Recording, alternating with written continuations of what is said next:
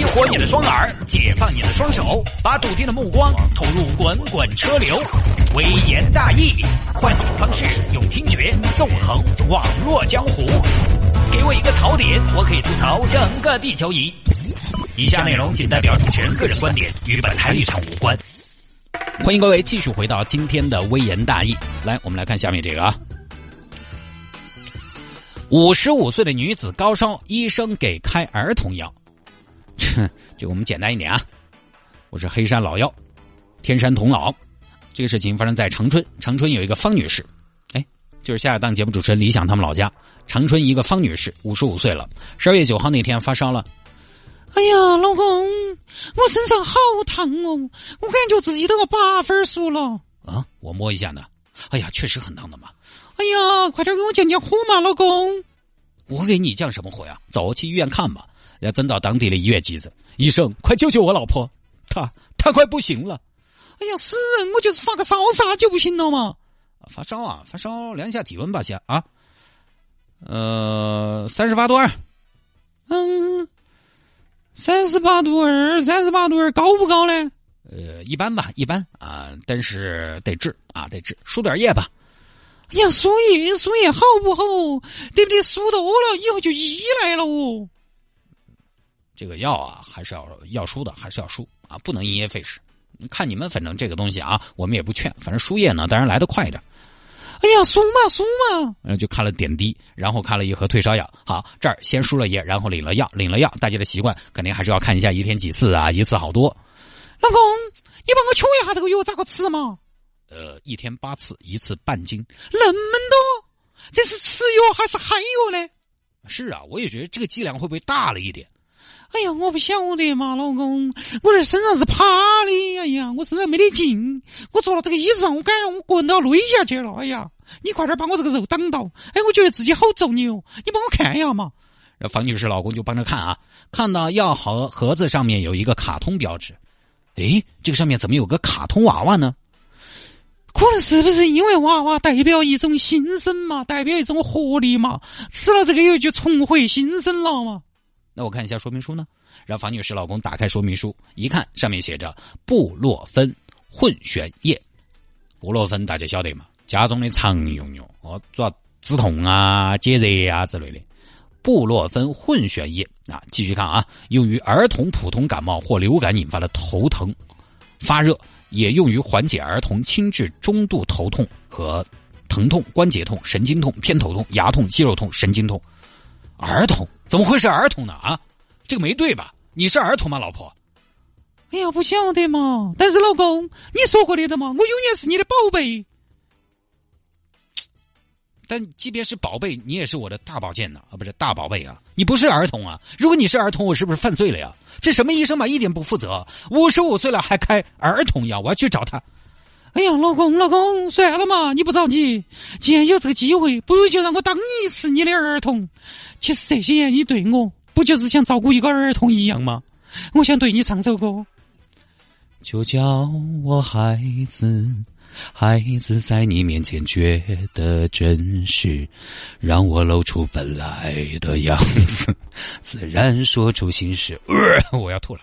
哎，走走走，不说了，找医生，找医生！哎，乱吃你就不是孩子了，你就是粽子了，你说对不对？《盗墓笔记》你是看过的，然后叫到医生啊，谢医生，谢医生，医院请勿大声喧哗，什么事？哎，谢医生，你我老婆开的啥子药？这个是儿童药的嘛？有什么问题吗？你那个儿童药嘛，顾名思义就是给儿童吃的嘛。哎，谢谢医生，你阅读理解得零分噻。你看我老婆她是不是儿童嘛？有这么闹到儿童吗？谢医生。哎呀，你不要激动，是这样的，呃，我呢，我不是谢医生，不是谢医生，你回答我干嘛？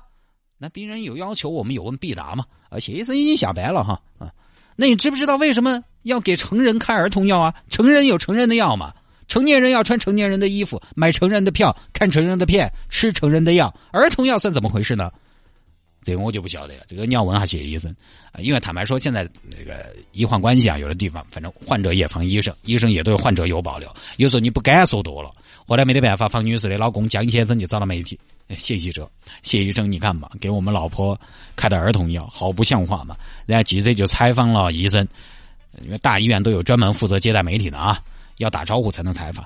呃，请问谢医生，你咋给成年人五十多岁的一个大妈开儿童药呢？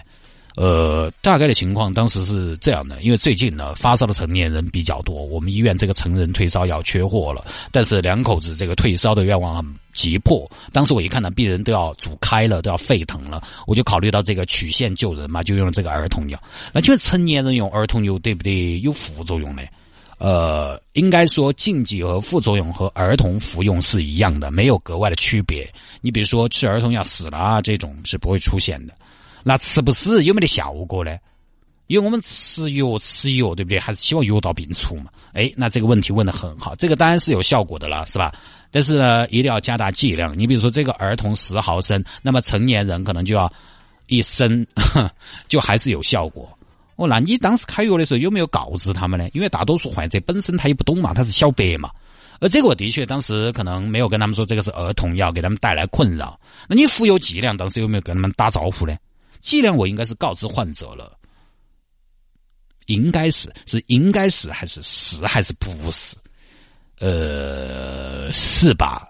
但我现在哎，我想一下啊，嗯啊，应该是告知了的，你确定？我基本确定，如果没有告知，那是我疏忽了，我表示道歉。但是药药我肯定没有开错，我也是治病救人，悬壶济世啊，希望早点把他们的体温给它降下去嘛。呃，大概就是这么个事情啊，比较简单。反正最后呢，事情应该得到圆满解决了。这个事情我觉得挺正常的，因为我问过一些身边的医生朋友，他们就普遍认为，孩子的药呢，大人可以吃，但大人的药，娃娃一定不能吃。呃，这个道理你大概也能猜到，就是啊，当然也不能说一定不能吃啊，应该说大人的药娃娃不一定能吃。这个道理你大概也能猜到，就是孩子的药呢，应该是更安全，副作用更小的，所以大人吃呢肯定没问题。只是涉及到一个剂量的问题的话呢，如果吃不够，可能会导致症状得不到缓解，耽误病情。我看了有些网友留言说，患者少见多怪，这种药发高烧经常都能用的。呃，虽然我觉得医生同志呢这个事情问题不大，但是你怪患者，我觉得也没道理。什么叫少见多怪？患者少见多怪没毛病吧，对不对？患者都动完了，还看医生爪子呢？你自己在家里自己诊断噻。这个就是我经常说的，内行常常暴露出来的对外行的一种不耐烦和优越感。你觉得理所当然，大家都应该知道的事情，其实并不一定是这样的。就跟我们会被听众问，你们采访艺人是看着他们真人采访的吗？这样的问题是一样的。我当时回答的是，不是，我们是看着他们的照片来采访的。这个东西采访不就是看着人采访吗？你觉得就是这样的呀？那还能怎么样采访呢？但是听众人家又不一定晓得，不晓得你这个访问咋个进行的？所以你真的还不能说患者就少见多怪。这个东西呢，隔行如隔山，尤其看病吃药这种事情，对不对？啊，你可能七年本硕连读三年规培才有了今天对部分病症的一个通晓，你指望大家每个人都了解不现实。而且呢，其他事情马马虎虎也就过了，但这个真的不得行。发烧这种事情啊，症状比较明显啊，看到恼火。你是着急嘛？也确实不该大意的嘛。所以患者质疑呢也是很正常的。人上一百，形形色色。有些人呢胆子大，有些人呢精神一些。像很多年轻人，他可能一看儿童药，自己查一下网上也就明白了。五十多岁人了，人越老越谨慎，这个可以理解。呃，这个事情呢，双方都没什么问题，其实就是个小误会而已啊，当个趣闻听了就完了。